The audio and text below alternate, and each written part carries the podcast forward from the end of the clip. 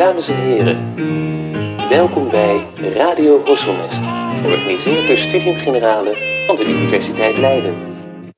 Oké. Welkom bij weer een nieuwe aflevering van Radio Horselnest. Ik ben uw gastheer Norbert Peters van Studium Generale en vandaag schrijft opnieuw bij ons aan Patrick Gauw. Patrick is klassicus en vakreferent voor archeologie, geschiedenis, klassieke en papyrologie bij de Universitaire Bibliotheek Leiden. Eerder spraken we elkaar over de Griekse onafhankelijkheidsstrijd in aflevering 23. Maar ditmaal gaan we verder terug in de geschiedenis, om precies te zijn naar Rome in de eerste eeuw na Christus, om een onbekende keizer uit de vergetelheid te ontrukken. Titus Flavius Domitianus. Op 17 december opent in het Rijksmuseum van Oudheden hier aan het Rapenburg de tentoonstelling God op aarde, keizer Domitianus. Ook verscheen onlangs onder gelijknamige titel het boek God on Earth, Emperor Domitian, The Reinvention of Rome at the End of the First Century, bij uitgeverij Sidestone Press. De inleiding van dit boek neemt je kort mee naar Rome. Vrijwel elke straathoek in het centrum van de Italiaanse hoofdstad herinnert aan de Romeinse tijd. Denk aan de Zel van Trajanus, het Pantheon van Agrippa, het Mausoleum van Augustus en de Domus Aurea van Nero. Domus Aurea? Domus Aurea? Domus Aurea. Domus, oké, en de Domus Aurea van Nero. Maar de naam Domitianus kom je nergens tegen. Terwijl deze laatste telg van het Flavische huis zijn stempel drukt op Rome. Met Patrick ga ik in gesprek over deze onbekende en ongeliefde keizer. Patrick, welkom terug. Dankjewel. En dan moet ik eigenlijk beginnen misschien met de vraag wanneer je zelf voor het eerst kennis maakte met deze Domitianus. Dat is alweer een tijdje geleden. Mijn eerste kennismaking met, uh, eerste echte kennismaking met Domitianus uh, was tijdens een werkcollege dat ik volgde als student oude geschiedenis aan de Universiteit van Amsterdam. Dat is een college dat ging over de keizerlevens van de auteur Suetonius. Dat is een heel belangrijke auteur, zeker voor de keizers van Rome. Want hij schreef een boek over de eerste twaalf keizers van Rome in de eerste eeuw na Christus. En dat is een heel scabreuze geschiedenis, maar heel erg belangrijk voor het imago van de keizers die hij besprak. En ik kende al wel andere slechte keizers, zoals Nero en Caligula. Ja. Maar voor mij was toen nog die Domitianus erg onbekend. Dat geldt ook voor veel meer mensen. Maar ik ben mij sindsdien in hem gaan verdiepen. En hij heeft een zekere tragiek in zich schuilen. Terwijl hij toch een van de machtigste mannen van zijn tijd was. Zo niet de machtigste man. En een hele fascinerende geschiedenis die weinig mensen kennen. Dus ik ben hem eigenlijk altijd blijven volgen. En daarom ben ik ook zo blij dat er nu in het RMO een tentoonstelling over hem gaat komen. En ook een hele langzittende keizer, toch? Want hij, hij, Ja. hij regeert een flinke periode. Hij regeert, eh, hij regeert 15 jaar, van het jaar 81 tot en met 96 na Christus. Dat is voor een keizer, zeker in de Romeinse tijd, vrij lang. Ja. En waarom eh, heeft het RMO besloten, weet je dat? Waarom heeft het RMO besloten om een tentoonstelling te, te, te wijden aan deze onbekende keizer? En dus ook ongeliefde keizer. Dat past een beetje in een tendens van de laatste jaren om bepaalde keizers uit te lichten in tentoonstellingsvorm en dan de context van die keizer en zijn familie te presenteren. Eh, maar een dieperliggende reden is denk ik het feit dat de laatste jaren naar Domitianus met andere ogen gekeken is. Hij werd lange tijd gezien als de slechte keizer, zoals de andere keizers dat ook werden bezien, Nero, Caligula. Ja. Maar de laatste decennia is een soort herwaardering ontstaan door op andere manieren naar hem te kijken. En die eenzijdige negatieve benadering heeft een beetje plaatsgemaakt voor een herwaardering. Waardoor bepaalde aspecten van zijn regering heel positief kunnen worden bejegend. Er is nieuw materiaal beschikbaar gekomen. Dus niet zozeer literair materiaal wat we al hadden, maar ook meer visuele bronnen. Dan moet je denken aan munten, aan inscripties, aan archeologische opgravingen. Die een heel ander beeld van Domitianus naar voren brengen. En dat heeft men willen aangrijpen om een overzichtstentoonstelling voor hem te maken. Gekoppeld aan een eh, vrij recent onderzoeksproject, Anchoring Innovation. Dat is een project van enkele miljoenen euro's. Dat is aangevraagd door de onderzoeksschool Oikos voor klassieke studieën in Nederland. En die hebben een aanvraag ingediend om te gaan kijken naar het begrip Anchoring Innovation. Anchoring, het verankeren van vernieuwingen in bestaande oude structuren. En dat begrip heeft men ook toegepast op de oudheid. En het is bijzonder van toepassing op Domitianus, omdat hij heel veel vernieuwingen doorvoerde op tal van terreinen: architectuur, literatuur, eh, andere zaken. Maar waarbij hij dus wel vooruitkeek, nieuwe dingen incorporeerde, maar ook heel duidelijk voortbouwde op wat zijn voorgangers hadden gedaan. Dus hij verankerde als het ware zijn vernieuwingen in wat er al was. Omdat mensen eigenlijk alleen maar aannemen, nieuwe dingen aannemen, door wat ze al kennen eigenlijk dat uit te bouwen. Dus het begrip anchoring, wat nu erg in zwang is binnen diverse onderzoeksgroepen in Nederland, dat is eigenlijk de, de achterliggende reden om deze tentoonstelling ook in te steken. Dus eigenlijk het naar buiten treden van de onderzoekers in de vorm van een publiekstentoonstelling in het RMO. Ja, ja. Ja, en dat, en, dat verankeren. Dus begrijp ik dat goed dat je dus ook op een bepaalde manier kijkt naar hoe iets verankerd raakt in de tijd. Dus dat je ook kijkt hoe, hoe een bepaald beeld van iemand uh, ontstaat. En, en, en, en wat daar dan uh, als, als, als tegengeluiden tegen, tegen, tegen verschijnen. Of, of later als er vondsten worden gedaan. Is het ook in die zin verankeren? Of begrijp ik dat verkeerd misschien niet? Nou, verankering is een heel breed begrip. Je kan het op allerlei manieren opvatten. En er zal zeker ook een, een zekere uh, link zijn met wat jij nu noemt. omdat het imago van de keizer natuurlijk ook aan verandering onderhevig is. Uh, en ook door andere latere tijdvakken wordt bepaald. En dat zie je bij de slechte keizers heel duidelijk. Dat eigenlijk die beeldvorming die in de oudheid negatief was. Ja. Men rekende af met de slechte keizer. Is eigenlijk bestendigd vaak in latere geschiedschrijving. Dus dat beeld wordt steeds meer versterkt tot het moment ja. dat je in de moderne tijd uitkomt. En eigenlijk de beelden al bepaald zag van de slechte keizer. Dus verankering ja. in eerste instantie vooral op de innovaties van de keizer in dit geval. Maar je zou het ook breder kunnen trekken. Ja, ja en dan misschien goed inderdaad, omdat, omdat het een onbekende keizer betreft. Wie was uh, Titus Flavius Domitianus? Wat was, dat voor een, wat was dat voor een persoon? Nou, wat we weten is natuurlijk vrij beperkt. Zeker als je vanuit moderne, uh, met moderne ogen kijkt naar het verleden. We hebben natuurlijk overal snippers informatie. Maar die eerder genoemde biograaf, die Suetonius, vertelt toch het een en ander over zijn jonge jaren, zijn afkomst. Uh, Domitianus was de tweede, de jonge zoon van keizer Vespasianus. Ja. Dat is de eerste keizer van de Flavische dynastie. Zijn naam was Titus Flavius Vespasianus. Dus hij sticht een nieuwe dynastie in het jaar 69 na Christus. Ja. En dat is op zich interessant en opvallend, omdat zijn familie, die Flavii, helemaal geen prominente familie waren. De eerste keizer Augustus en zijn opvolgers, de Judo-Claudische dynastie, dat waren allemaal telgen uit de aristocratie, uit ja. de hoogste klasse van de Romeinse samenleving. En Vespasianus komt aan de macht na het zogenaamde vier keizerjaar. Dat is een periode van 1, 1,5 jaar, 68, 69, die volgt op de dood van keizer Nero. Keizer Nero had het rijk in chaos achtergelaten. Er ontstaat een burgeroorlog waarbij een aantal troonpretendenten om de macht strijden. Galba, Otto en Vitellius, keizers die helemaal uh, geen herinnering hebben achtergelaten, die kortstondig keizer waren. Ja. Maar uit die ellende, uit die burgeroorlog die overal in het Romeinse Rijk heeft gewoed, komt een sterke militaire man naar voren en dat was keizer Vespasianus. Vespasianus' familie was afkomstig uit betrekkelijk simpele uh, achtergrond. Uh, familie van belastingpachters, een beroep dat in de Romeinse samenleving in kwade reuk stond. Maar ze hadden zich omhoog gewerkt en die Vespasianus en zijn broer Sabinus, die hadden in de Senaat hun opwachting gemaakt na enige tijd. Dus ze gingen meedraaien met de elite. Maar Vespasianus was vooral een kundig generaal die zich in de decennia daarvoor had opgewerkt en door Nero uiteindelijk in zijn laatste jaren naar een ander conflict was gestuurd, namelijk de Joodse oorlog in Judea. Daar was namelijk een opstand uitgebroken van religieuze zeloten die tegen het Romeinse gezag rebelleerden. En daar kon maar geen eind aan gemaakt worden. En Nero had een sterke generaal nodig die dat wel voor elkaar kon krijgen. En die Vespasianus gaat met legioen naar het oosten en weet samen met zijn uh, oudste zoon Titus, die later ook keizer zou worden, yeah. goed om te vermelden. De Flavii hebben dus Vespasianus, Titus en Domitianus.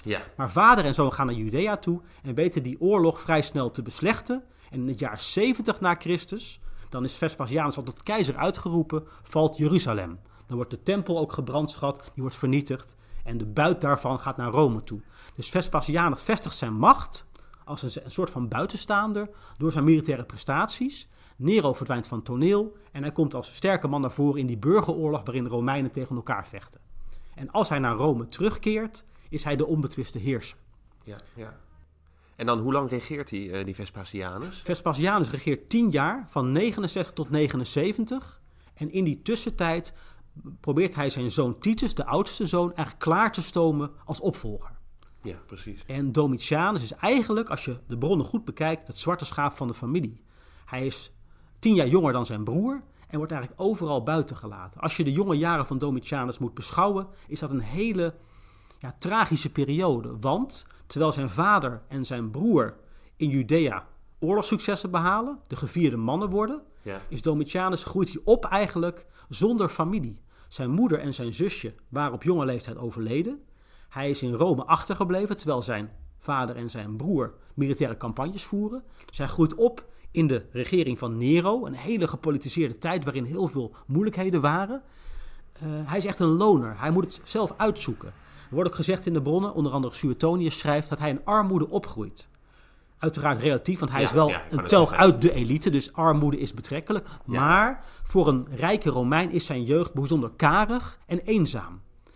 En dan krijgt hij dus ook helemaal geen ambten of speciale Nee, taken. en dat is eigenlijk het tragische van Domitianus. Hij wordt keizer tegen alle verwachtingen in, want niemand had voorspeld dat deze jongste zoon van Vespasianus ooit het keizerlijk ambt zou bekleden. Maar hij heeft duidelijk niet de juiste bagage. Hij krijgt niet de kans van zijn vader en zijn broer om zich militair te onderscheiden.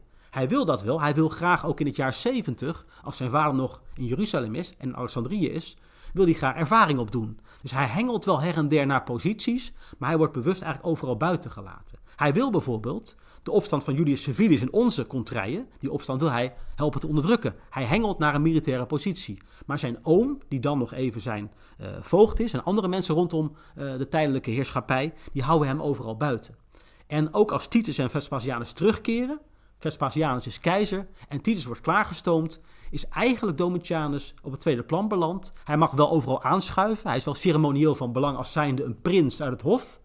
Maar ook bijvoorbeeld, hij krijgt geen opvoeding zoals zijn broer wel heeft gehad. Zijn broer is namelijk aan het hof opgevoed onder Claudius.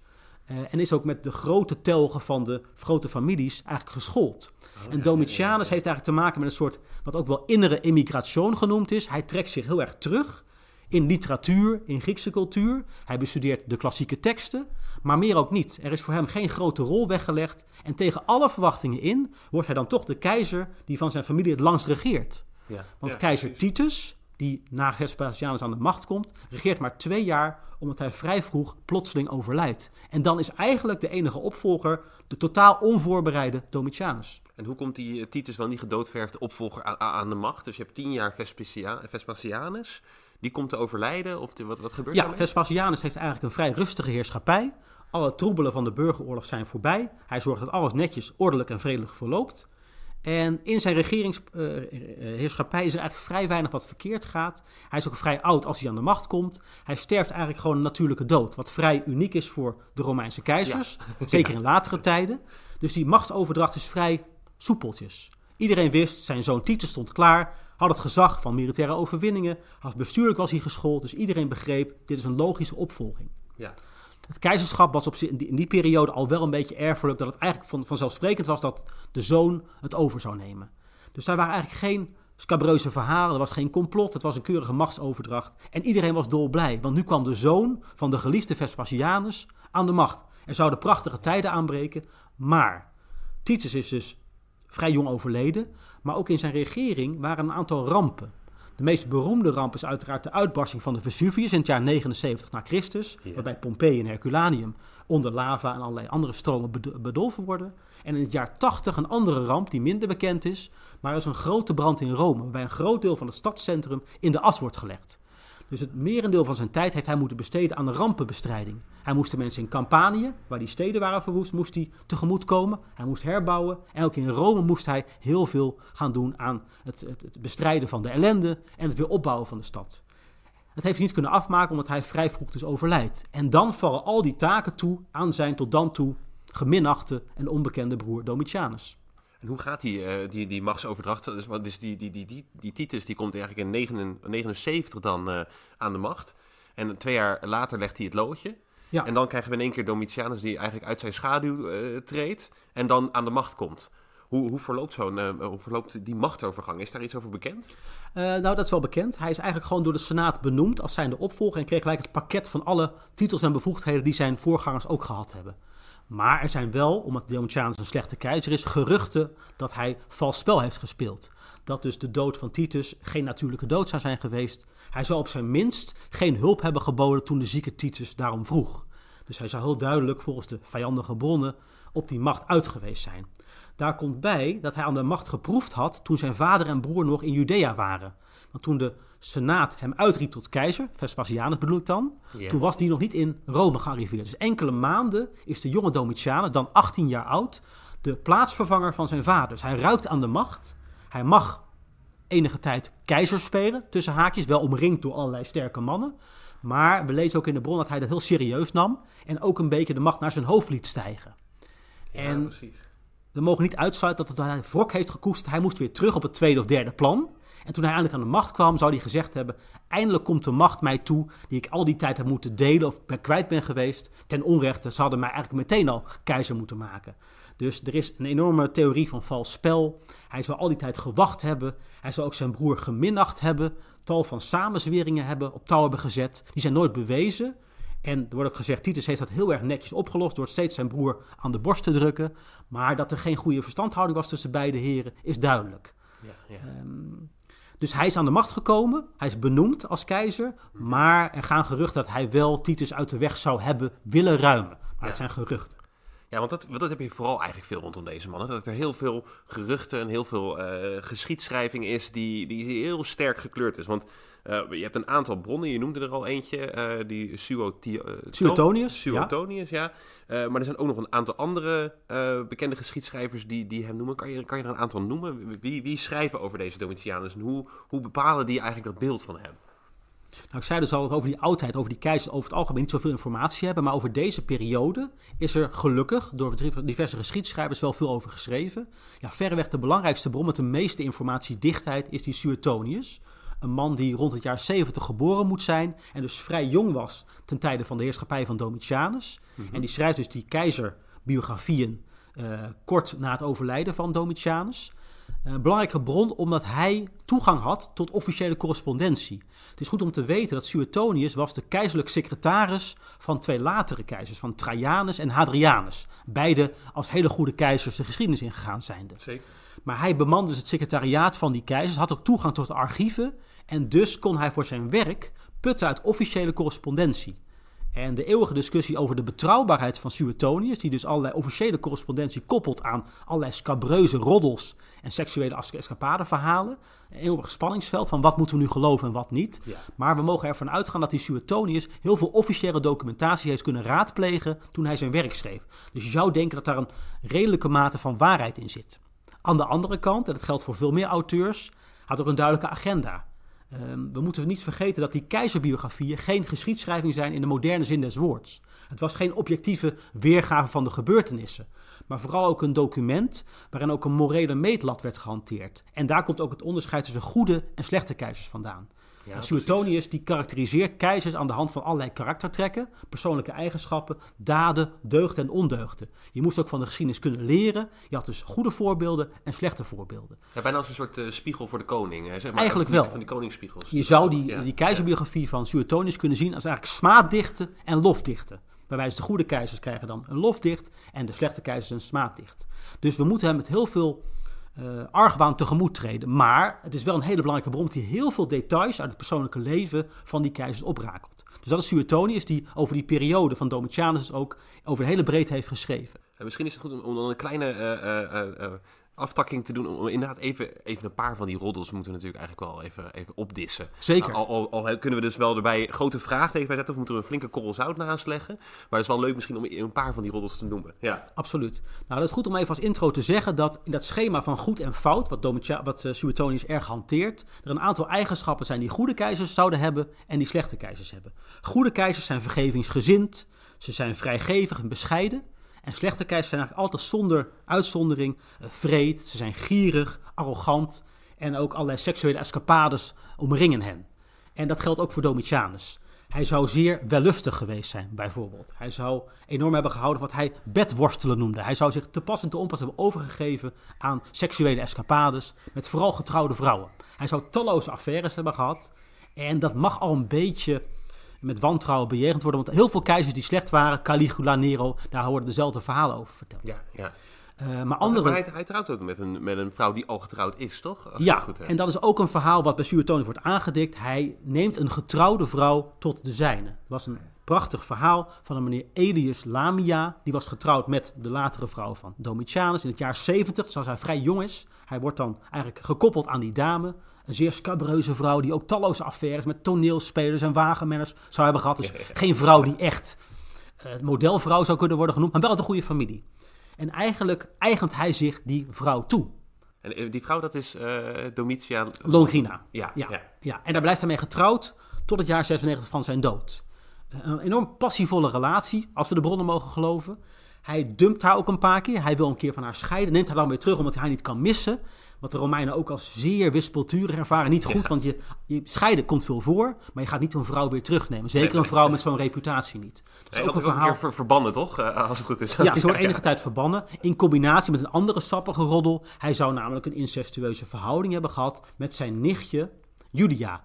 Dat was weer de dochter van zijn broer Titus. Die nog in leven was toen die affaire zich zou hebben voorgedaan. En het verhaal gaat verder. Hij zou bij haar een kind hebben verwekt. Dat zou hij uiteraard niet gewild hebben. Dus hij dwong haar tot een abortus en daarna zou zij zijn overleden. Dat is ook een scabreuze roddel die dus uit de pen van Suetonius vloeit.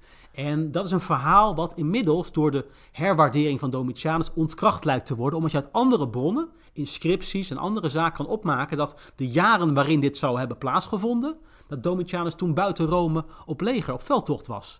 Oh, dus ja, ja. veel van die roddels, die kun je met een korreltje zout nemen. Maar je kan ook tegenwoordig steeds meer bepaalde verhalen proberen te duiden en ook te checken eigenlijk. Ja, En het is zeer aannemelijk dat het meer past in het topos, in het verhaal, in het literaire genre van de uh, Suetonius, dat het verhaal niet klopt van die incestueuze relatie. Ja. Want ga maar na, ook veel andere slechte keizers, zoals Nero, die zou het met zijn moeder hebben gedaan. We hebben Caligula, die zijn zus eh, erotisch zou hebben bejegend. Dus het past heel erg in die traditie van slechte keizers zijn wellustig en incestueus. ja.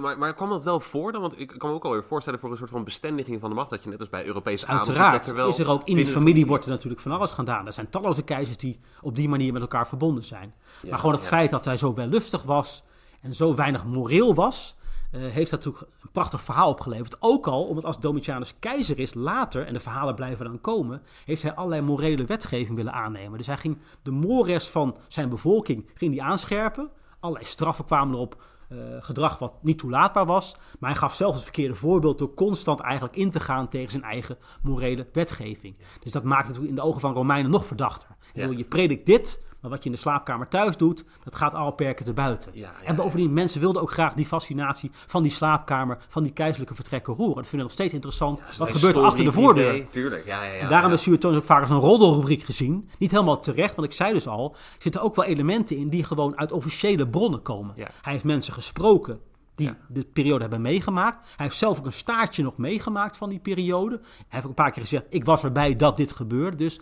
maar het blijft op een weegschaaltje leggen steeds van, wat moeten we nu geloven? Kunnen we toetsen aan andere bronnen? Mhm. Maar hij blijft verreweg de meest invloedrijke bron, omdat het beeld wat we nog altijd hebben van Domitianus eigenlijk vooral voortkomt uit wat Suetonius beschrijft. Het geldt niet alleen voor hem, maar ook voor Caligula, waarvan een verhaal geldt dat hij zijn paard tot consul wilde benoemen. Over die beroemde verhalen, komt allemaal van Suetonius. Ja, Dus hij is ja. zo invloedrijk geweest dat we hem niet kunnen negeren. Nee. En, en dan die vreedheden. Wat voor vreedheden stipt hij aan? Nou, dat gaat met name in zijn omgang met de Senaat.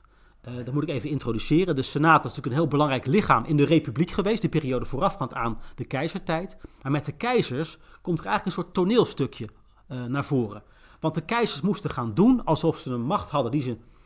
Ze moesten macht uitoefenen die ze eigenlijk officieel niet bezaten. En de Senaat werd in de waan gelaten dat ze macht hadden die ze al lang niet meer hadden. Want de Senaat was in de, ke- de Republikeinse tijd heel belangrijk. Ze leverden de magistraten, gouverneurschappen, ze gingen eh, het leger leiden. Maar met één alleenheerser is dat natuurlijk anders geworden. En dat heeft keizer Augustus allemaal opgezet. Gaandeweg stapelde hij bevoegdheden, functies, eretitels. En hij heeft eigenlijk het keizerschap vormgegeven. En de relatie met de Senaat was zeer belangrijk voor een keizer. Om de legitimiteit te zoeken, maar ook voor zijn postume imago. Want wie schrijven er de geschiedenis? Niet het gewone volk, niet de ridderstand, maar het zijn de senatoren, Suetonius, Tacitus onder andere, die schrijven over de keizers. Dus een slechte verstandhouding met de Senaat was eigenlijk funest voor een keizer. En Domitianus zocht openlijk de confrontatie met de Senaat. En dat heeft hem uiteraard heel veel kwaad gedaan. Ja, ja, ja, precies. Want juist omdat hij dat conflict zoekt, kan het dus inderdaad ook zo zijn dat daardoor al die bronnen zo ontzettend gekleurd zijn. Omdat hij dus eigenlijk die senaat op een soort zijspoor eh, eh, tracht te zetten. Nou, dat zie je heel duidelijk bij Tacitus, misschien de belangrijkste geschiedschrijver uit de oudheid, met zijn prachtige Latijnse eh, manier van vertellen. Die heeft geleefd en gewerkt onder Domitianus.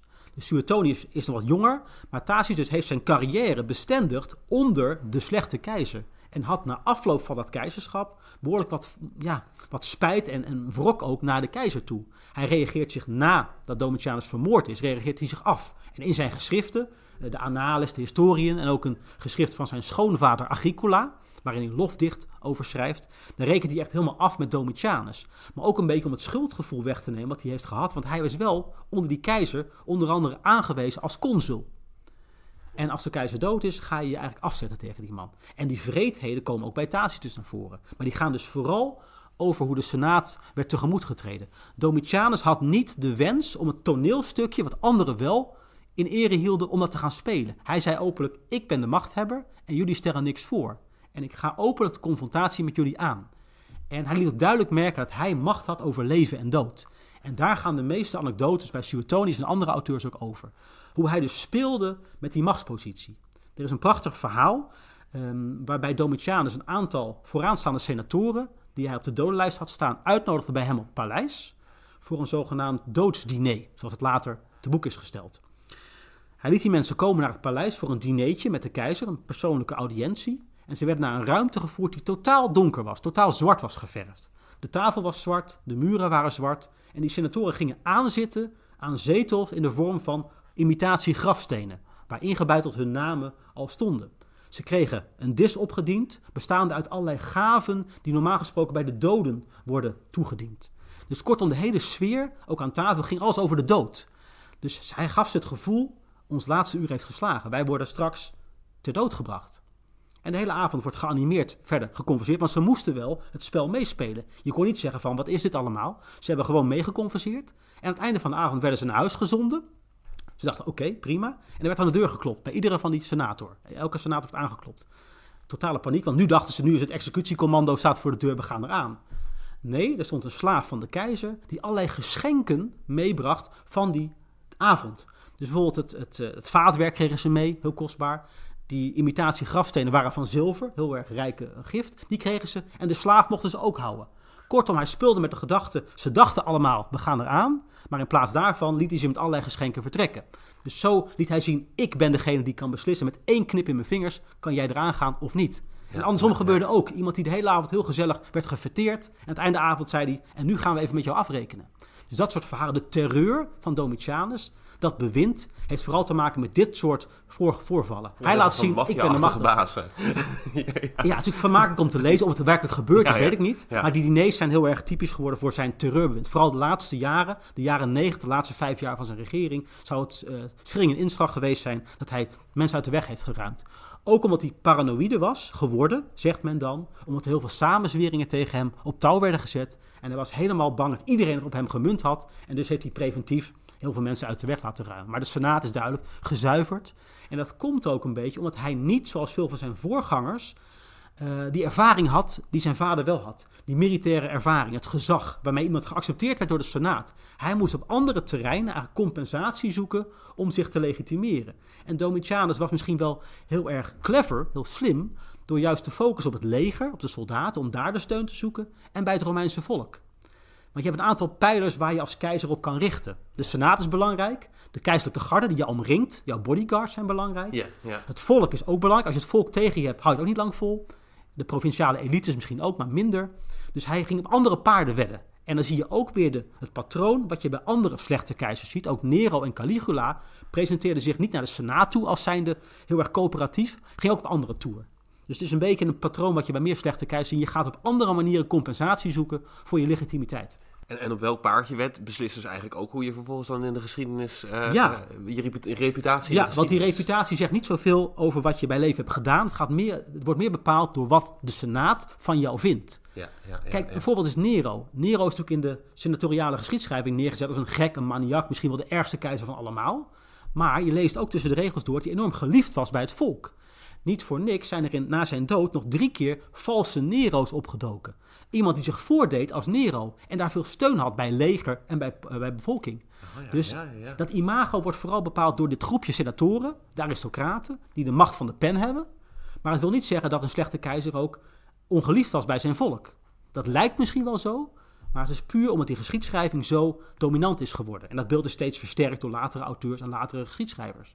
Ja, en dan heb je dus die, Sueto of die Suetonius, uh, Tacitus noemde je al even. En dan heb je nog twee andere uh, belangrijke bronnen die in beeld schetsen. En dat zijn uh, Cassius Dio en Plinius de Jongere, als ik het goed heb. Ja, dat klopt. Om te beginnen met Cassius Dio, of Dio Cassius, zoals hij ook wel wordt genoemd. Dat is een Griekse auteur uit Bithynië, het huidige Noordwest-Turkije. Maar die leefde in de derde eeuw na Christus, veel later dan de gebeurtenissen die hij beschrijft. Hij heeft ook een keizer of een Romeinse geschiedenis geschreven die teruggaat tot ver voor de keizertijd en die eindigt in zijn eigen tijd. En het probleem bij die bron is dat vooral wat wij overgeleverd hebben, vooral uit latere Byzantijnse werken komt. Dus we hebben eigenlijk een soort samengesteld werk, wat uit andere manuscripten komt, wat niet helemaal volledig is. Wat wel teruggrijpt op andere bronnen die verloren zijn gegaan. Dus we kunnen via hem wel andere bronnen herkennen. Maar hij schrijft dus wel veel later.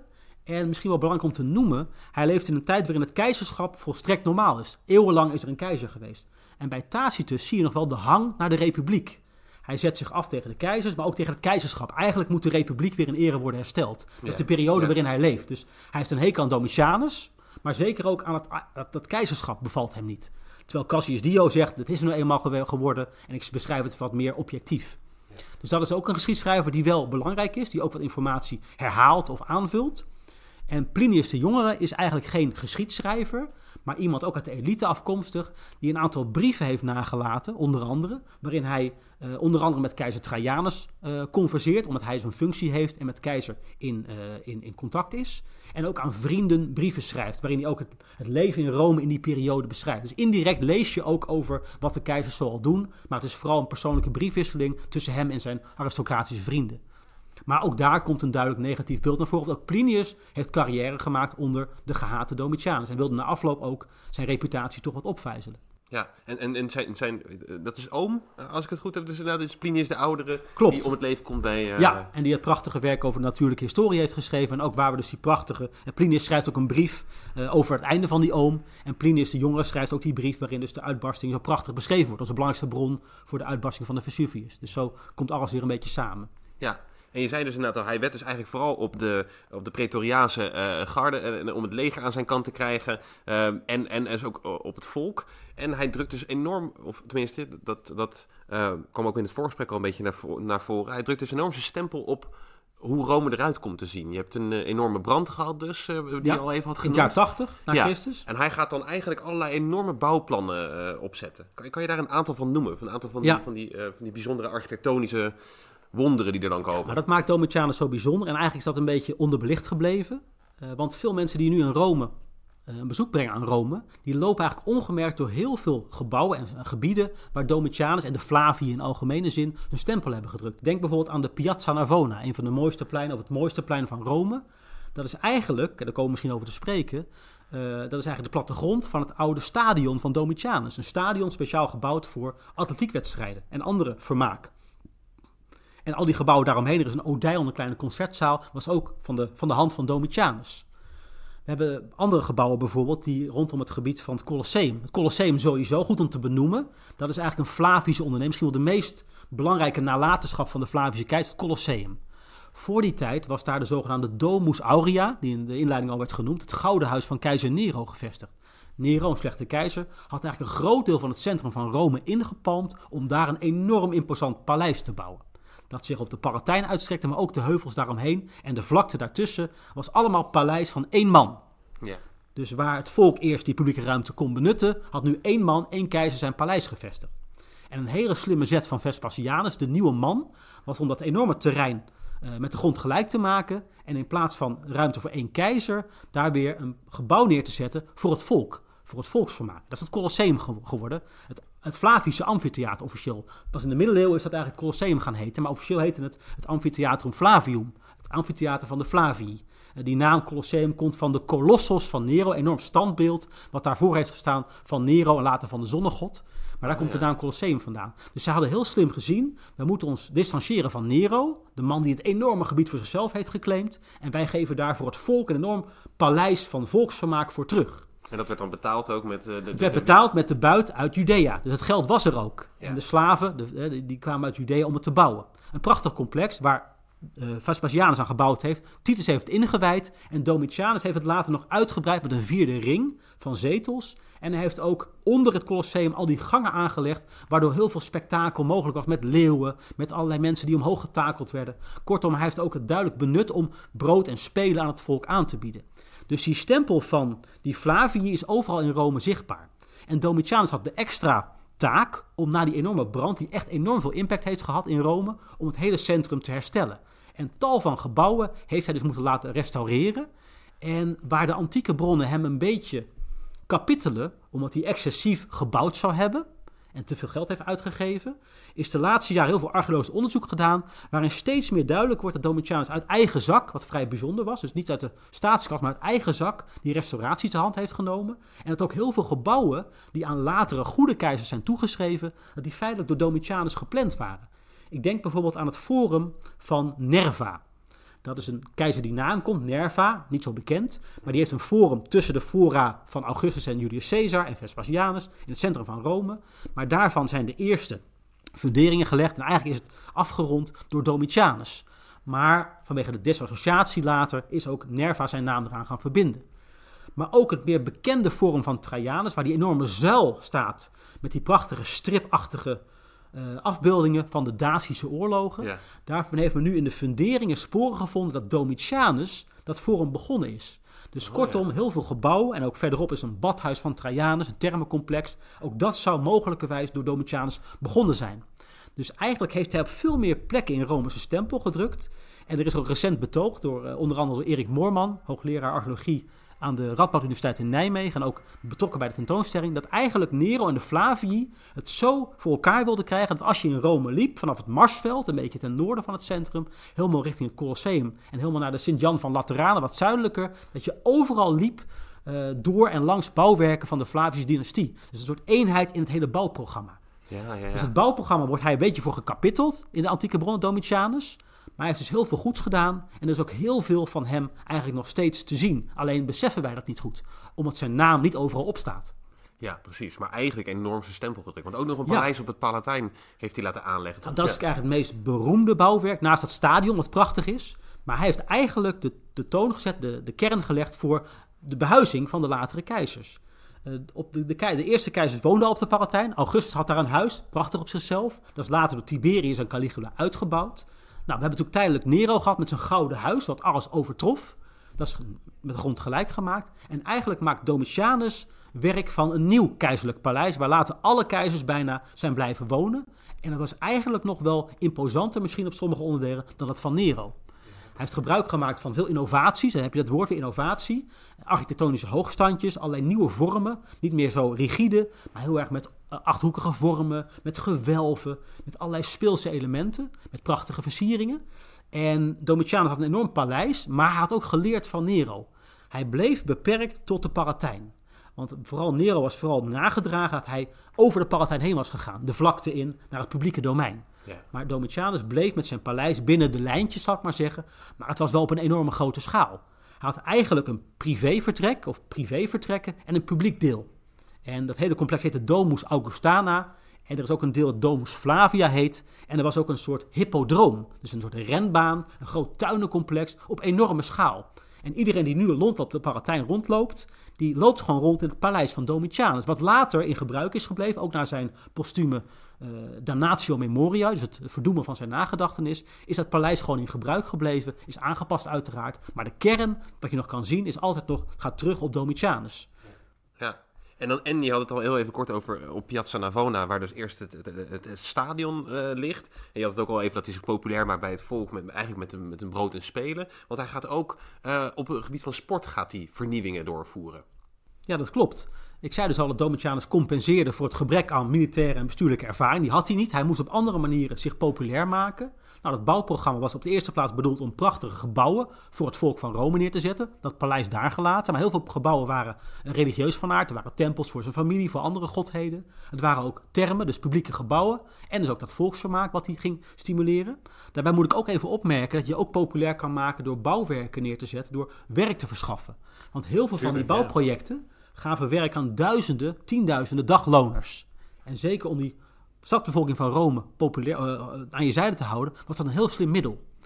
Rome moet het echt jarenlang overal bouwprojecten, bouwputten geweest zijn. Overal werden gebouwen gerestaureerd en opnieuw Ja. opgericht. Dat ook enorme complexen met enorme funderingen, met enorme hoeveelheden marmer en prachtige versieringen. Dus het enorme werkverschaffingsprojecten zijn het geweest. Dus daar maak je ook populair mee. Brood en spelen. Brood is dat je kan uitdelen, je kan voedsel uitdelen. Maar je kan ook indirect brood verschaffen door ze inkomsten te laten genereren. Ja, Dus even bouwprojecten. Ja, ja, ja, precies. En aan de andere kant, vermaak.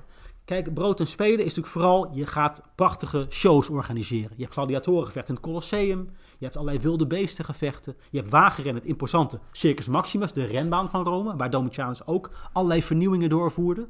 Uh, maar hij richtte zich vooral op zijn voorliefde voor de Griekse cultuur. En daar moet ik bij zeggen dat vermaak was natuurlijk gewoon om de tijd door te komen voor veel van de stadsbevolking, maar ook om te interactie te hebben met de keizer.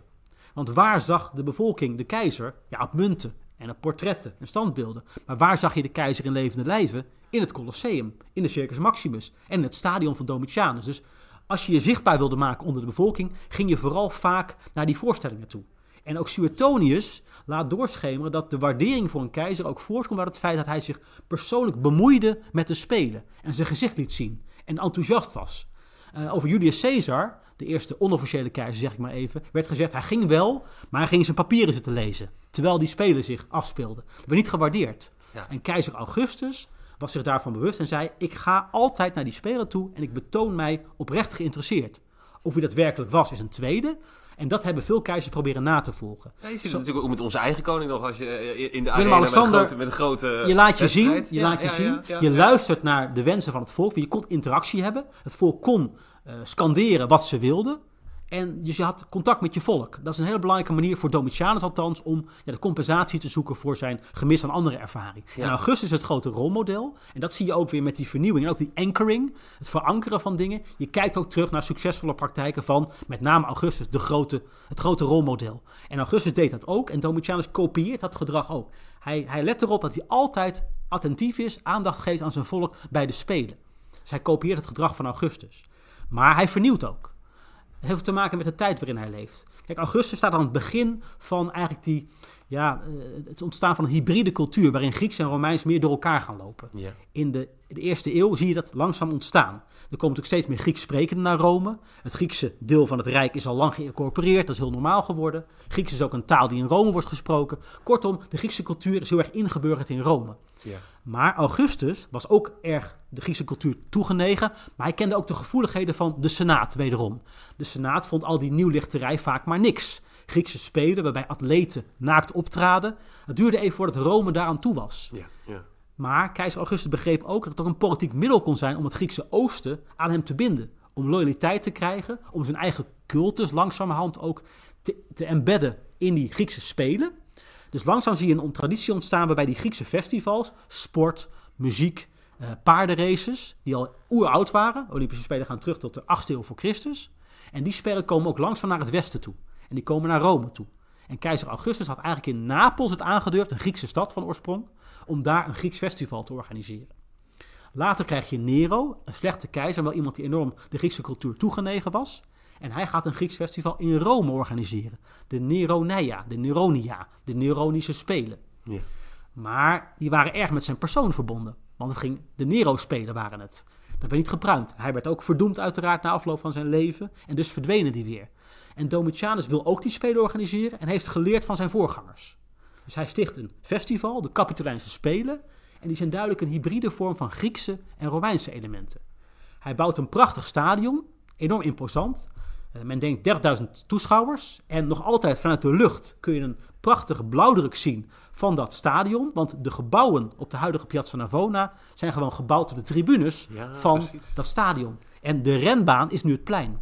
Dus je kan nog prachtig zien hoe dat ooit geweest is. En ook aan een van de, uh, de hoeken van het, van het plein is een klein museum gevestigd. Waar je nog de funderingen kunt zien van de tribunes van het stadion van Domitianus. Waar een prachtige tentoonstelling is. Dus hij bouwt een speciaal gebouw voor die Griekse spelen.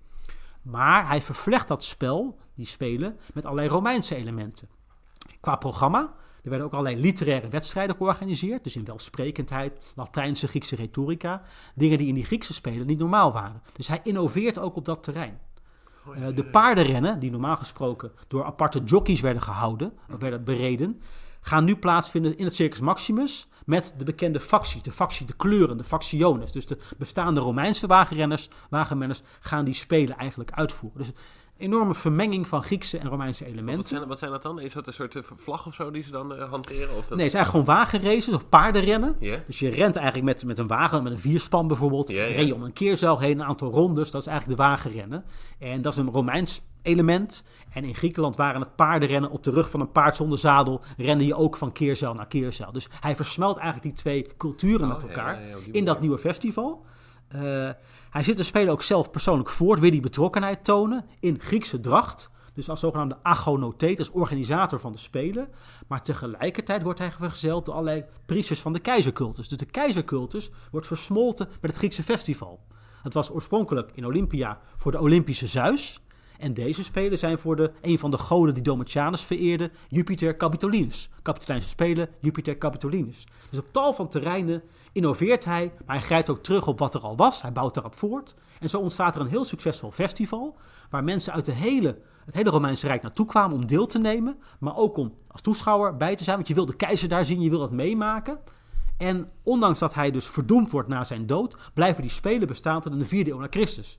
Dus eigenlijk zijn die Capitolijnse spelen misschien wel het meest succesvolle eh, wat, wat hij nalaat, los van de architectuur. Ja, een enorme erfenis inderdaad. En, dat- en dus je zei het inderdaad al, dus retorica inderdaad. Wat, wat voor andere dingen moeten we aan denken? Dus dat wagenrennen, maar dus wel op de rug als, als, als met, een, met, een, met, een, met een karretje. Ja. Waar moeten we nog meer aan denken? Nou, eh, we hebben dus het, de Piazza Navona waar het stadion gebouwd werd, speciaal voor, die, voor die wedstrijden. Vlak daarbij, niet overgeleverd, of heel beperkt eigenlijk in de vorm van een zuil, is een zogenaamd Odeon. Dat is een kleine Romeinse concert- of theaterzaal. En daar vonden zeg maar de muzikale en literaire wedstrijden plaats. Dus er waren wedstrijden in lierspel, er werd toneel gespeeld, er waren allerlei andere eh, wedstrijden in eh, declamatie. En daarvan zegt men ook, dat was in het westen van het Romeinse Rijk, het Latijnse deel, heel populair. Dus hij wilde ook het westen betrekken bij die Griekse cultuur, waar dat niet voorkwam. Die wedstrijden in Latijnse welsprekendheid kwamen daar niet voor. Maar hij voegt alles samen. Dus hij is ook een vernieuwer op het gebied van sport en volksvermaak. En wat ik zei, het was heel succesvol. Ja. En ehm, heel veel atleten kwamen ook speciaal voor dat festival naar Rome toe. En hij maakte Rome ook het centrum van die antieke sportwereld. Want voorheen was de Griekse wereld het centrum. Olympia, Delphi, Klein-Azië, I- eh, Smyrna, is dat, Efeze en Smyrna.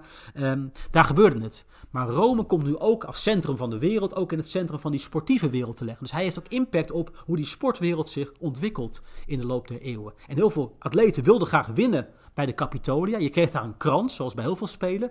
Maar hij heeft ook ingesteld, Domitiaan, dat winnaars het Romeinse burgerrecht kregen. Oh, ja, En dat is natuurlijk een extra bonus, want dat geeft je allerlei rechten. Fiscaal, sociaal-economisch. En daarom kennen we ook uit inscripties heel veel atleten die Titus Flavius X heten. Dus Titus Flavius is dus de benaming van de Flavische dynastie. Ja? Dus hij gaf hen het Romeinse burgerrecht. Zeer begeerlijk voor bepaalde mensen. En dan krijg je dus ook bij een, een- die naam kon je dan ook hanteren. Ja, dus we namen die naam over van de dynastie. De keizer die hen die naam gaf. Dat zie je ook later bij Hadrianus. Dat je ook een aantal Elius, Elii ziet. Mensen uit de naam van, eh, van Hadrianus. Dus die naam kwam ook nog als een soort beloning voor een succesvolle prestatie op het sportveld. Ja, ja, ja. En dan heb je dus inderdaad die sportwereld waar die dus enorm veranderingen doorvoert. Die, die, die architectuur van, van, van Rome. En dan vervolgens hebben we die, die, die militaire poot. Weet hij zich ook eh, op militair vlak populair te maken? Hij probeert dat wel. Eh, we hadden het al even over de eerste de jonge jaren van Domitianus, waarin hij eigenlijk wanhopig probeert ook iets te mogen betekenen. Terwijl zijn broer en zijn, zijn vader zich enorm, eh, enorm uitblinken op militair gebied, wordt hem het een beetje ontzegd. En hij probeert dat goed te maken als hij keizer wordt. Hij gaat vrij snel gaat die campagnes voeren. En in de antieke bronnen is eigenlijk hij daar wederom om geradicaliseerd. Het zouden geen serieuze veldtochten geweest zijn. Het was een beetje een plundertocht en hij heeft daar later een triomf van gemaakt. En daarbij zie je ook de laatste jaren wederom een verschuiving qua waardering. Want als we alles beschouwen wat de laatste jaren naar boven is gekomen, kunnen we zeggen dat Domitianus een hele gedegen grenspolitiek heeft gevormd, gevoerd. Eh, niet zozeer op expansie gericht, want in deze fase is het meer consolideren van de rijksgrenzen, met name in de Donau- en Rijngebieden. Eh, eerdere keizers hebben natuurlijk wel geprobeerd om nog grote gebiedsdelen erbij te betrekken. En ook later zal bijvoorbeeld Trajanus nog een keer proberen om naar het oosten toe met name enorm veel gebied te gaan veroveren. Maar de Flavii en zeker ook Domitianus hebben eigenlijk meer een consolidatiepolitiek gevoerd. Domitianus wilde uiteraard wel als militair legeraanvoerder optreden om zijn ja, gezag en zijn status te verhogen. En hij heeft een aantal veldtochten ondernomen tegen wat stammen die, wat, eh, die wel bondgenoot zouden zijn, eh, maar die eigenlijk wel buiten hun, buiten hun eh, ja, die een beetje buiten de gebaande paden traden, die ook in opstand kwamen. Dus hij probeerde wel aan die grenzen correcties door te voeren, onder andere tegen de Chatten. eh, en, In de en- Germanië. de Germanië en ook rondom de Donau, Pannonië, die, die gebieden is hij geweest. Waar ook in, in het latere Roemenië, de Daciërs, is ook zo'n stam die ook vaak in opstand komt. Daar heeft hij een aantal campagnes ondernomen. En we hebben nu uit opgravingen, ook in onze eigen contraien, gezien dat Domitianus vooral versterkingen bouwde aan de rijksgrenzen. Dus hij heeft campagnes gevoerd, maar meer om een soort grenscorrecties aan te brengen. En dat is eigenlijk een heel gedegen beleid geweest. Want hij heeft een aantal keren opstand van zo'n volk kunnen onderdrukken. En hij heeft daar een triomf voor gekregen. Hij wilde uiteraard zich onderscheiden. En die kan best wel eens terecht geweest zijn. Terechter dan de antieke bronnen doen vermoeden. En er is dus wel waardering voor zijn militaire politiek. Hij heeft dus geen expansie, geen grote uitbreiding tot stand Want daar werd gebracht. je natuurlijk meestal ongevierd. Als je een groot gebied had ingenomen of Uiteraard, een van de makkelijkste manieren om, Ja. om buiten ook te verwerven. Want uiteraard, daar kun je weer dingen, mooie dingen mee bouwen. Ja. Maar Domitianus heeft gewoon een gedegen politiek gevoerd. En bijvoorbeeld, als je kijkt in Duitsland, huidige Duitsland, in de regio Baden-Württemberg, daar zijn wat forten opgegraven. En dan kan men ook natuurlijk dateren wanneer zijn die forten uitgebouwd. Eh, rondom Frankfurt, er is een prachtig fort, wat later is gerestaureerd door een Duitse keizer. Eh, dat is Saalburg. En dat is allemaal in de tijd van Domitianus eigenlijk uitgebouwd, tot stenen fortificaties gebouwd. En eigenlijk gewoon om de barbaren of de andere stammen buiten te houden. Dus zijn, zijn, voor- zijn opvolgers hebben daar ook op kunnen voortbouwen. Dus eigenlijk is dat een voorbeeld van die herwaardering van Domitianus. Gewoon gedegen beleid, waar nu waardering voor is in de antieke bronnen. Bewust om hem zwart te maken, werd gezegd van ja, dat stelde niks voor.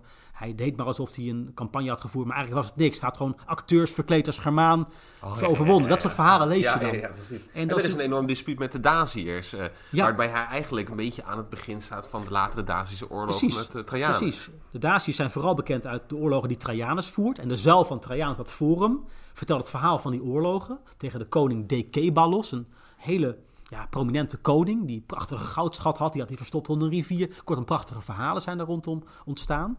En Trajanus weet hij succesvol te verslaan. Die legerleider gaat naar Rome, wordt daar onthoofd, komt aan zijn einde. Dus Trajanus wordt gevierd. Maar eigenlijk heeft eh, Domitianus met die Decebalus ook al te maken. Maar hij sluit dan een vredesverdrag. Wat eigenlijk heel vaak voorkwam. Ook Augustus heeft vaak diplomatie ingezet om zijn doelen te bereiken. Maar bij Domitianus wordt gezegd, wat laf dat hij niet die vijand kon verslaan, maar hij kocht ze af. Ja. Dan zie je ook hoe die beeldvorming de ene keizer wel raakt en de andere niet. Trajanus was de gevierde man, maar eigenlijk had Domitianus de situatie onder controle gebracht. Het was rustig aan de rijksgrenzen. Maar de bronnen zeiden, ja, had eigenlijk moeten doorpakken. Had die man moeten oppakken en moeten onthoofden en af moeten maken. Terwijl, terwijl die eigenlijk inderdaad, want die moest het ook jaarlijks, moest hij een flink geldbedrag naar Absoluut. richting Rome sturen. Absoluut. Er was ook allerlei tribuut wat naar Rome kwam. Dus dat was ook diplomatie. Het waren ook allerlei allianties die ook in andere delen van het Rijk golden. En daar was hij best wel goed een stratege en diploma- diplomaat. En ook qua campagne voeren. Want er werd er vaak gezegd, ja, Domitianus ging wel met zijn legers op pad. Maar hij bleef ver van het strijdgevoel vandaan. Oh ja, ja, ja. Eh, dat stelt dat een echte Romein zou zijn troepen aanvoeren in de vuurlinie. Aan de andere kant, Marcus Aurelius, ook zo'n keizer die enorm wordt geprezen om allerlei redenen. Die bleef ook achter de linies. Die zei ook van, laat anderen het vuile werk maar opknappen. Ja. Ik, blijf, ik delegeer mijn taken. En hij wordt erom geprezen. En Domitianus, heel erg pas in het, in het, in het stramien van de slechte keizer, zal wel een watje zijn. Hij wordt dus niet geprezen daarom. Eh, terwijl uit andere bronnen, en daar komt zo'n bron die wat minder bekend is. Er is een auteur die heet Frontinus. En Frontinus was een man die ook militair actief was in de campagnes tegen de Chatten, tegen de Chatti met Domitianus. En later is die man vooral bekend geworden vanwege een werk over het watermanagement van Rome, over de aquaducten van Rome. Hij schreef ook een militair handboek. En daarin prees hij ook allerlei tactieken die door de diverse keizers werden uitgevoerd. En daarin, tussen de regels door, lees je ook een beetje lof voor Domitianus. Zo was er bijvoorbeeld een verhaal dat hij dus, als hij in de donkere wouden, donkere bossen van Germanië met zijn leger kwam, waar natuurlijk allerlei eh, hinderlagen op de loer lagen. Denk even aan de grote hinderlagen van Ja. Varus. Varusslag. Hè, Ja, Arminius, de tijden van Augustus, waar Augustus helemaal wanhopig van werd, dat drie legioenen in de pan gehakt werden. Domitianus liet brede, boomvrije lanen aanleggen door die gebieden om maar het gevaar van hinderlagen te voorkomen. En daar wordt hij om geprezen door die Frontinus. Dus zijn krijgstactieken, die hij dus zelf zou hebben uitgedacht, worden door hem geprezen. Maar het zijn maar hele beperkte vermeldingen. Maar zo kun je toch een iets ander beeld krijgen, gekoppeld aan wat we nu weten over die limes, die rijksgrens, hoe die zich ontwikkelde uit archeologisch onderzoek. En zo komt er een heel mooi ander beeld te staan tegenover het beeld van de slechte keizer, de man die eigenlijk geen echte Romein is, die gewoon achter de linies allerlei fake campagnes op touw zet. Ja, ja, ja, precies. En, en je noemde al eerder inderdaad Tacitus, die schrijft over... ehm, is dat zijn... zijn, zijn hoe, hoe is hij gerelateerd aan die Ag- Agricola? Dat is zijn schoonvader. Zijn schoonvader, ja. En, want er is uite- uiteindelijk ook nog een, een korte campagne met Brittannië. Agricola in, in, in Brittannië. Ja. Wat, wat, is daar het, wat is daar het militaire doel? Nou, dat is vrij vroeg in de regering van, van Domitianus. Dat is zeg maar begin jaren 80 na Christus. Uh, de Romeinen waren natuurlijk al een tijdje met Brittannië bezig. We hadden Julius Caesar gehad, die eigenlijk de eerste keer probeerde om Brittannië te veroveren. Dan krijgen we Claudius met die grote campagne. Uh, daar is trouwens ook Vespasianus actief in geweest. En op een gegeven moment ontstaat er een grens. Uh, we hebben natuurlijk de beroemde Hadrianusmuur, de muur van Hadrianus. En later heb ik in Schotland een muur. Maar men is constant bezig om die grens eigenlijk beter beheersbaar te maken. Ja. Te bestendigen. Dus er komen een aantal campagnes in de loop der, der, der decennia om eigenlijk dat beter beheersbaar te maken. En in Noord-Engeland, richting Schotland, is dus die Agricola naartoe gezonden om daar wat uh, orde op zaken te stellen.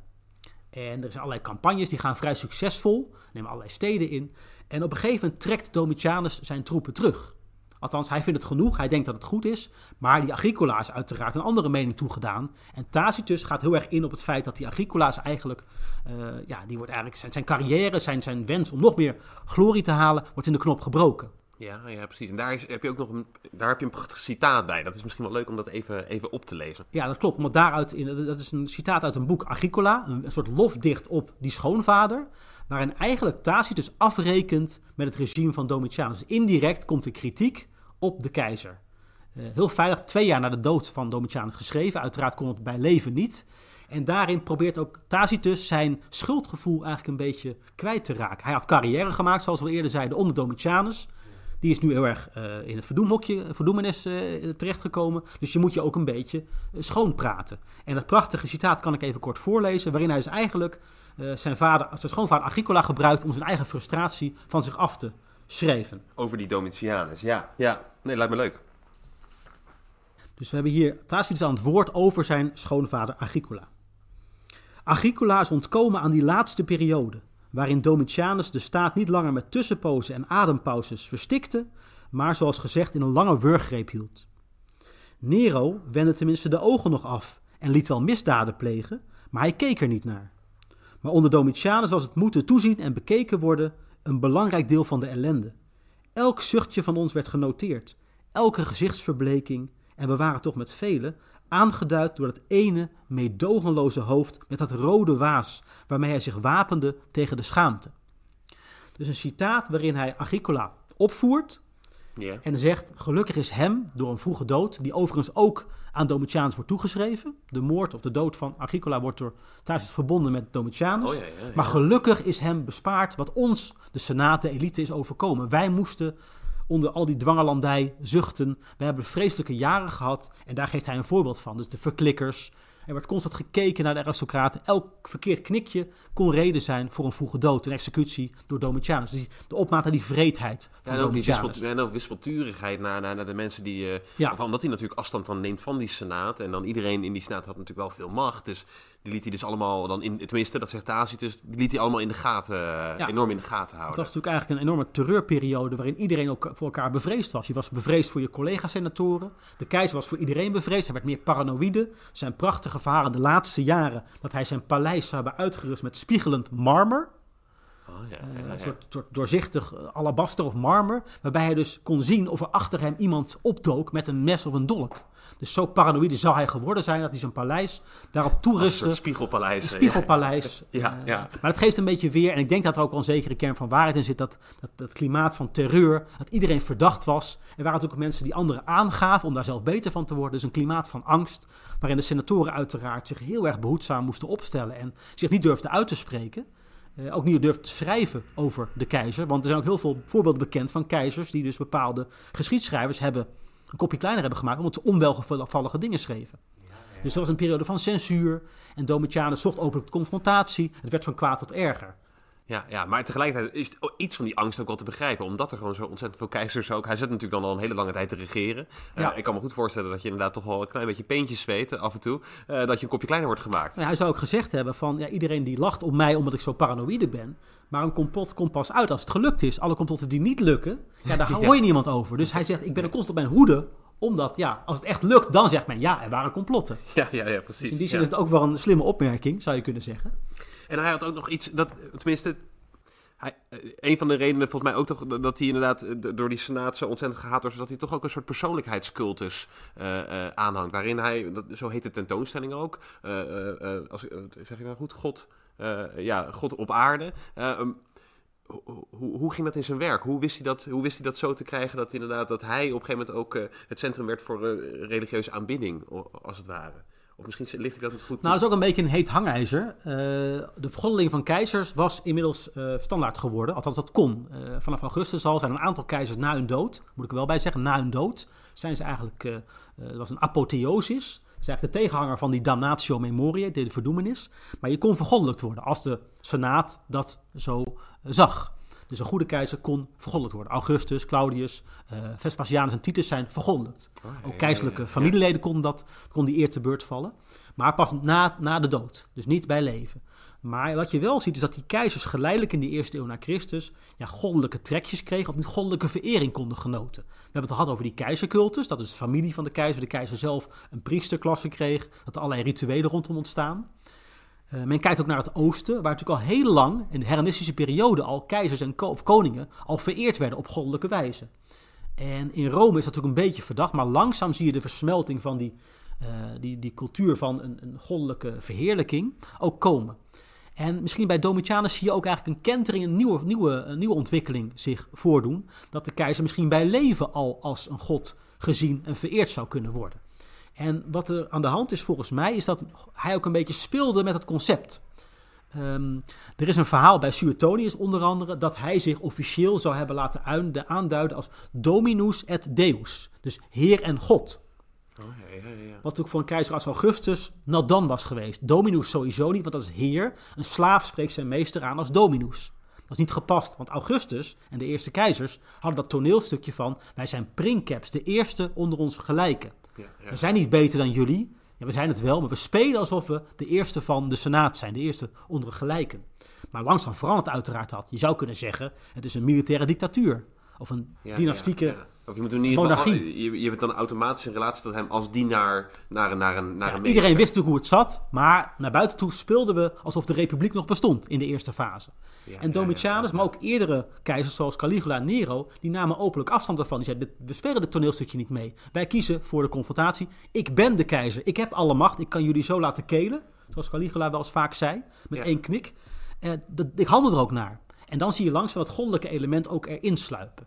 En dat verhaal van Dominus et Deus, dus Deus God, dat hij als God niet aanspreken, daar is veel discussie over. Want is dat nu officieel in gebruik geraakt?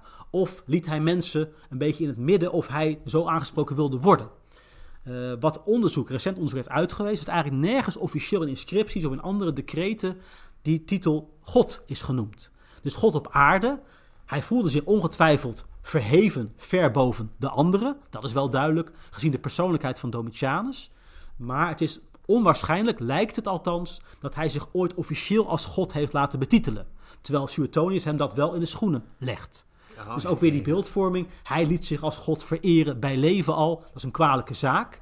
Terwijl eigenlijk de fundering daarvoor lijkt te ontbreken. Hij speelde met het concept van goddelijkheid. Laat ze me maar God noemen. En er zijn een paar voorbeelden te noemen waarin mensen misschien gedacht hebben: nou, ik zou hem God noemen, want dat kan misschien mij ook wel van pas komen. Dus je ziet hier wel een soort interessante periode waarin dat goddelijke aspect steeds meer opgang gaat, gaat krijgen.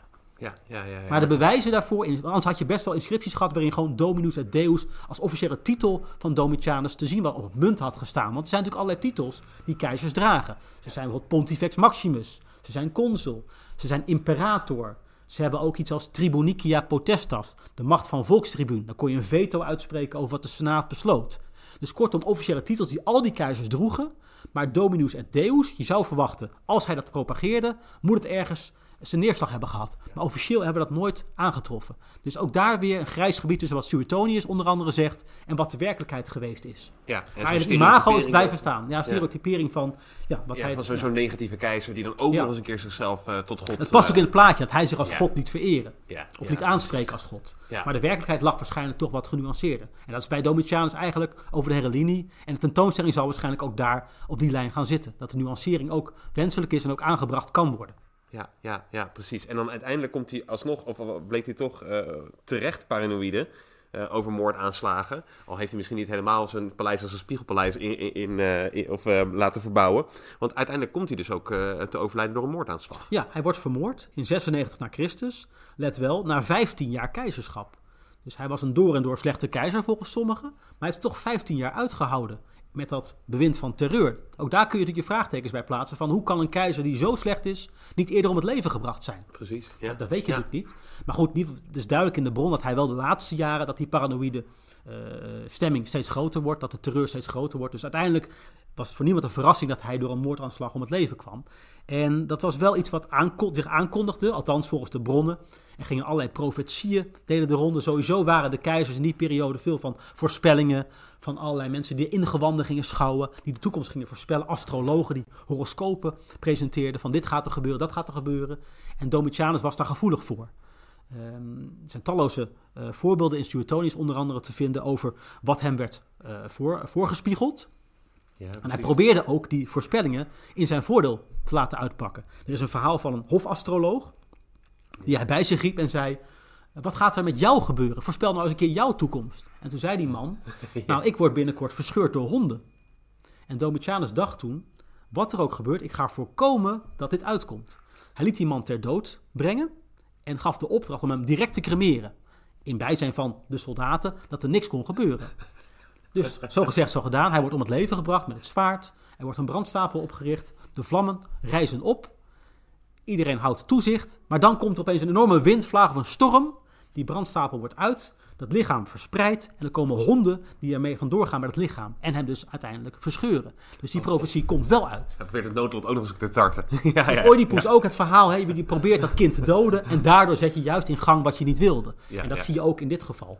Eh, andere voortekenen dienen zich aan. Overal zijn bliksemaanslagen, dus de tempel van Jupiter, waar hij nog schuil, zich schuil heeft gehouden ten tijde van de burgeroorlog, lang geleden. Die hem dus heeft gered, die tempel. Daar is een inslag. En zelfs zijn slaapkamer wordt door bliksem getroffen. Hij heeft een droom waarin een van zijn patroongodinnen, Minerva, dus Athena Minerva, hem vertelt dat hij haar dat, dat, dat, dat zij hem gaat verlaten, dat zij niet meer bescherming kan bieden. Dus al die voortekenen volgens Suetonius gaven aan bij Domitianus, het gaat mis. Ja, ja, En op de dag voor zijn moord worden hem allerlei perziken gebracht. En hij zegt, nou ik eet die later wel op als het mij vergund zou zijn. Er gaat een vrat op zijn hoofd bloeden. Hij zegt, als die maar bij blijft. Dat soort dingen lees je allemaal in de opmaat naar de moord op Domitianus. Uiteindelijk in zijn eigen kring van hovelingen, daar wordt het moordcomplot beraamd. Misschien met medeweten van zijn vrouw, die ook in het complot zou hebben kunnen zitten.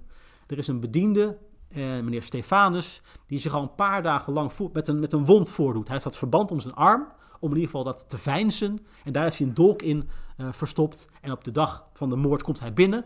En heel handig, hij heeft dan een rol bij zich waarop staat: Ik heb hier een complot om te onthullen. Er is een complot tegen u en u moet me even lezen wat er allemaal en wie er allemaal betrokken zijn. En op dat moment dat Domitianus gaat lezen, pakt hij die dolk uit zijn verband en steekt hem ook in de lendenen, staat er dan ook. Hè? Dus in de, de schaamstreek. Misschien wel toepasselijk voor zo'n door en door slechte keizer. En dan duiken er meer hovelingen op een kamerheer en andere mensen. Een gladiator komt nog om de hoek kijken, ook, die hem ook eh, wat dolkstoten toebrengt. En dan, ondanks een hele lange worsteling, hij probeert echt verzet te bieden, dan door bloedverlies komt hij om het leven. En hij wordt dan door eh, zijn voedster, een van de weinige mensen die in zijn jonge jaren hem, zich om hem bekommerde, eh, mevrouw Phyllis, wordt hij uit het paleis gesmokkeld. En bij een van zijn villa's wordt hij gecremeerd.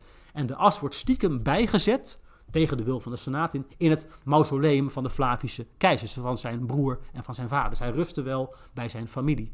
En interessant detail, vind ik op zichzelf, de as van Domitianus wordt dan vermengd met die van zijn nichtje Julia, de dochter van Titus, waar hij dan zo'n amoureuze relatie mee gehad zou hebben. Dus in de dood wordt zijn as vermengd met die van Julia. En waarom is niet helemaal duidelijk.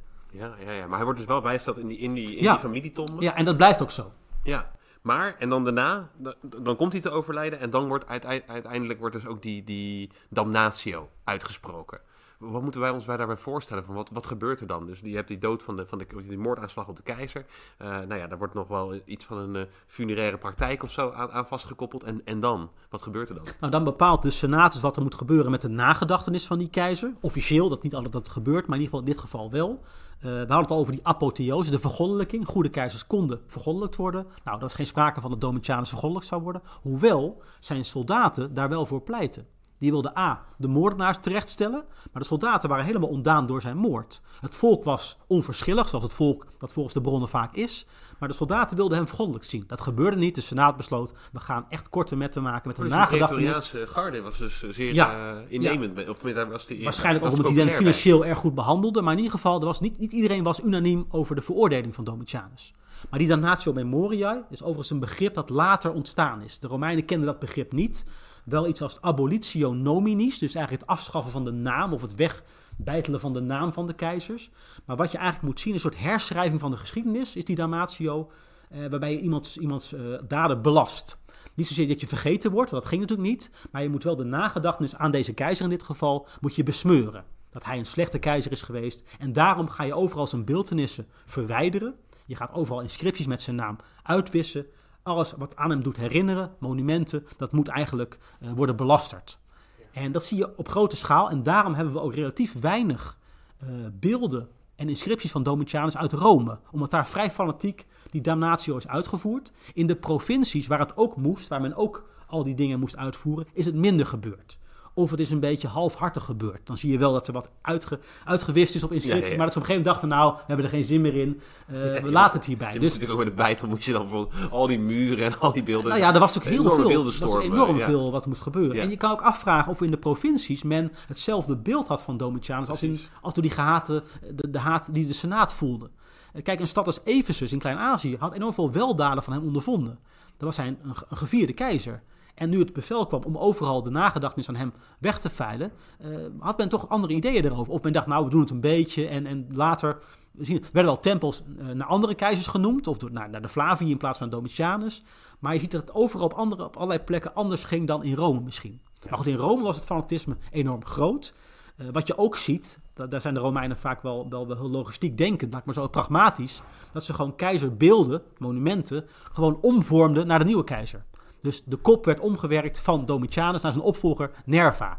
En vaak kun je wel zien, als je die beelden vindt, van hé, hey, deze kop is nu wat smaller gemaakt, maar daaronder zit ja, de dikke kop van Domitianus nog steeds. Ja, is eigenlijk heel erg efficiënt van ja, zonder dat hele beeld weg te doen, we gaan hem gewoon omvormen. Kijk, steeds, je... klein, klein, steeds kleiner hoofdje op dat, op dat standbeeld. En zo zie je dus beelden die ooit van Nero waren, die werden later van Domitianus en nu worden ze dan door, door Nerva eigenlijk ingevuld. Ja, dus hergebruik van materiaal, omdat het anders te kostbaar was om die dingen gewoon weg te doen. Dat zie je trouwens toch ook überhaupt als je door Rome loopt. Dat heel veel, als je dan bij het Pantheon komt, staat ook op het Pantheon van ja, hier is eigenlijk hergebruikt uh, het marmer van dit gebouw en het goud van dat gebouw. En dat je dus inderdaad ook, ook in Rome zelf zie je dat gewoon de hele dat bouwmateriaal, dat het verschuift de hele tijd om niet weer nieuwe gebouwen op te tuigen. Ja, dat is ook heel pragmatisch gedacht. Bouwmateriaal is kostbaar en dat kun je best hergebruiken. Zeker als een keizer in ongenade valt, dan kan je misschien een deel van zijn materiaal niet weggooien, maar gewoon hergebruiken. Ja, ja, precies. Ja. Ja, Maar op grote schaal werd natuurlijk wel de naam van Domitianus werd weggehakt. Maar hij is niet helemaal vergeten. Hij is wel onbekend gebleven, vergeleken met andere slechte keizers. Maar bijvoorbeeld Nero heeft natuurlijk ook dezelfde behandeling gehad. Die werd ook gehaat. Daar moest ook alles aan verdwijnen. Maar een van de bekendste keizers nu is Nero. Vraag ja. op straat hier op Rapenburg, noem een Romeinse keizer. En de kans is groot dat mensen zeggen Nero. Dus daar is het eigenlijk totaal mislukt, de nagedachtenis uitwissen aan hem. Ja. Maar het ging meer om het besmeuren van het imago. En dat is bij Nero natuurlijk wel gelukt. Hij is altijd de slechte keizer, de ultieme slechte keizer gebleven. Je hebt nog, voor die damnatie heb je ook nog een mooi citaat van Plinius de Jongere, toch? Uh, om, om ook daar wat, wat kleur aan te geven van hoe dat eruit, uh, of wat dat betekende. Ja, dat is Plinius Jongere die in zijn brieven, of nee, eigenlijk in zijn lofdicht op latere keizer Trajanus, ook zijn straatje een beetje schoonveegt. Maar hij beschrijft de emoties en de gevoelens die de Senaat had toen ze hoorden dat keizer Domitianus was vermoord. Dat het gelukt was om uit de weg te ruimen. En dan zie je echt de emotie die losgekomen moet zijn. Je ziet eigenlijk voor je hoe die senatoren naar buiten renden en met alles wat ze konden pakken, die beelden van Domitianus, die afbeeldingen, te lijf zijn gegaan. Dat is wel een mooi citaat. Dus hij spreekt hier, Plinius de Jongere, de keizer aan. Hij roept de keizer Trajanus aan en vertelt over wat hij meemaakte toen Domitianus uit de weg geruimd werd. Het is nog maar kort geleden dat alle toegangen, alle treden, ja heel het tempelplein glansde van goud en zilver. Of liever, het werd erdoor bevlekt, omdat de afbeeldingen van de goden bezoedeld werden door de nabijheid van beelden van een incestueuze keizer. Hier wordt verwezen naar die relatie, mogelijkerwijs, die Domitianus had met zijn nichtje Julia, de dochter van keizer Titus. Yeah.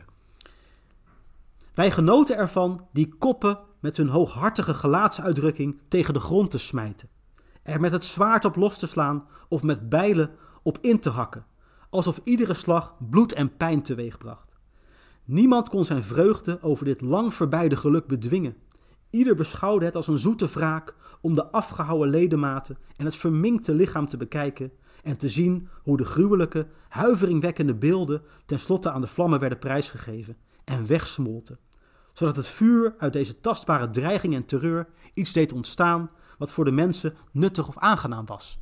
Kortom, beelden werden omgesmolten. Het brons werd hergebruikt om misschien wel wapens van te maken of andere beelden. Dus je maakt van die gehate keizer, zijn beeldenis, iets nuttigs voor wat er gaat komen.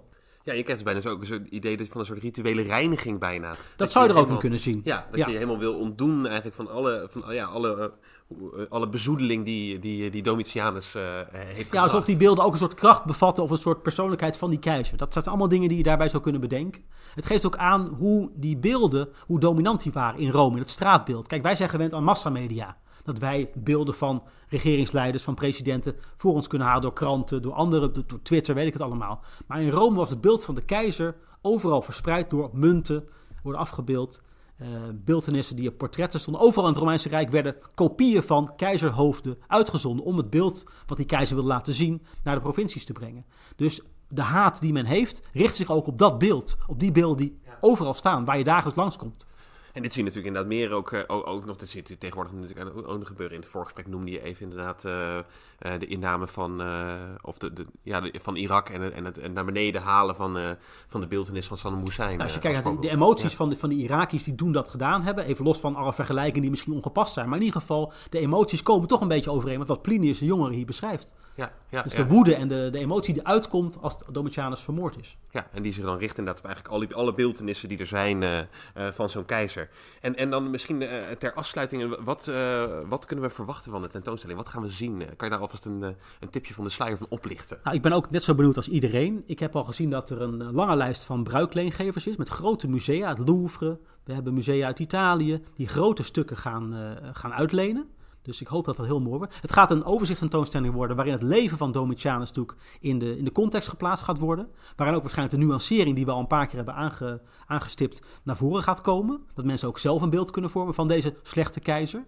Uh, men neemt dus allerlei recent onderzoek mee in de presentatie. Er wordt ook multimediaal wordt er een aanpak uh, is er gekozen met filmpjes en vooral didactisch heel veel materiaal. Dat is interessant. Dus ik ben erg benieuwd. Ik weet bijvoorbeeld dat er een prachtig stuk gaat komen. Het heeft te maken met die eerder genoemde Capitolijnse Spelen. Er is namelijk in Rome aan de Via Salaria een grafmonument gevonden, al heel lang geleden. En dat is een monument van een elfjarig jongetje. Die is overleden, vroegtijdig. Uh, Sulpicius Maximus. En die jongen was literair erg talentvol en heeft meegedaan aan een van de edities van die Capitolijnse Spelen. En hij heeft meegedaan aan de wedstrijd van de Griekse welsprekendheid. Hij heeft niet gewonnen. Dat was een wedstrijd voor vooral volwassenen uiteraard. Maar hij kreeg een eervolle vermelding. En zijn ouders hebben dat grafmonument opgericht. En daarin wordt ook verwezen naar zijn prachtige prestatie en zijn talenten. Het is een prachtig monument waarin de jongen is afgebeeld met allerlei teksten in het Grieks en Latijn. Fascinerend document. En dat stuk komt dus ook vanuit Italië naar Leiden toe. En dat is natuurlijk een topstuk, wat een prachtig verhaal van die speler vertelt. En wat ook dus Domitianus' regering in een mooie context kan plaatsen. Dus als dat het niveau is van de tentoonstelling, dan mogen we er veel van verwachten. Ja, dat wordt hartstikke mooi. Dus uh, ga dat zeker zien. Dus 17 december uh, opent RMO de deuren voor die uh, tentoonstelling God op aarde, keizer Domitianus. Patrick, ik wil je wederom hartelijk danken voor deze leuke podcast. Graag gedaan. De mensen thuis ook hartelijk dank voor het luisteren en tot de volgende keer. Dit was weer een aflevering van Radio Horselnest. Dank u voor het luisteren.